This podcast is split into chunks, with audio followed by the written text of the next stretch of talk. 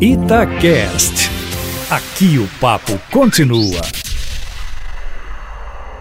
Pois é hoje, Kátia, que será resolvida a queda de braço entre o Executivo e o Legislativo pelo controle de 30 bilhões de reais do chamado orçamento impositivo, uma manobra do então deputado Eduardo Cunha, ex-presidente da Câmara dos Deputados, e aliás que teve o voto aí do deputado então Jair Bolsonaro. Hoje, o deputado Eduardo Cunha está preso em Curitiba, mas foi feito isso aí para emparedar a então ex-presidente Dilma Rousseff e irrigar as bases dele, do Eduardo, na Câmara dos Deputados, com um montante de dinheiro nunca visto. Essa pauta bomba ajudou a piorar, claro, a situação do governo naquela época. Mas é evidente que, de lá para cá, o controle do Congresso sobre esse orçamento, que o governo é obrigado a pagar ao Legislativo, foi aumentando via emendas parlamentares e de bancadas até chegar a esse montante que soma hoje 30 bilhões de reais e que o presidente Jair Bolsonaro vetou na tentativa de evitar o que a sua equipe econômica considera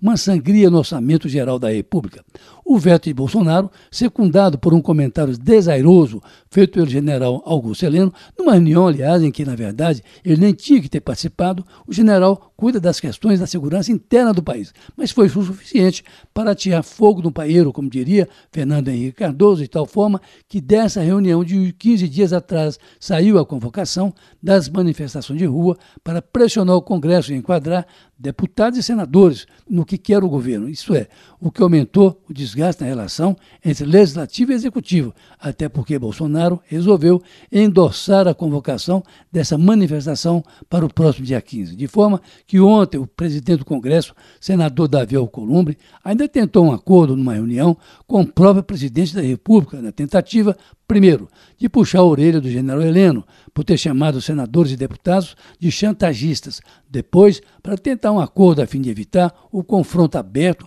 entre o Congresso e o governo na votação hoje do orçamento impositivo. O governo acha que o veto será mantido. O Congresso, coadjuvado pela Câmara dos Deputados, que seriam os maiores beneficiados pelo orçamento impositivo, pensa que pode derrubar esse veto, de maneira que a queda de braço pode ter um fim hoje, ainda que o governo receie, se ganhar a parada, retaliações dos deputados, sobretudo em questões que envolvem até os filhos do presidente, o deputado Eduardo Bolsonaro e o senador Flávio Bolsonaro, ambos com denúncias no Conselho de Ética da Câmara e do Senado. Assim, o dia poderá terminar mais tenso do que começou, ou não, a depender do que resultar a votação do Congresso que começa às duas horas da tarde. Mas o que chamou a atenção também ontem foi advertência feita pelo governador de São Paulo, João Dória, ao governador de Minas, Romeu Zema, por conta do aumento, tido como abusivo e impagável pelo governador paulista, ao aumento de 41,7%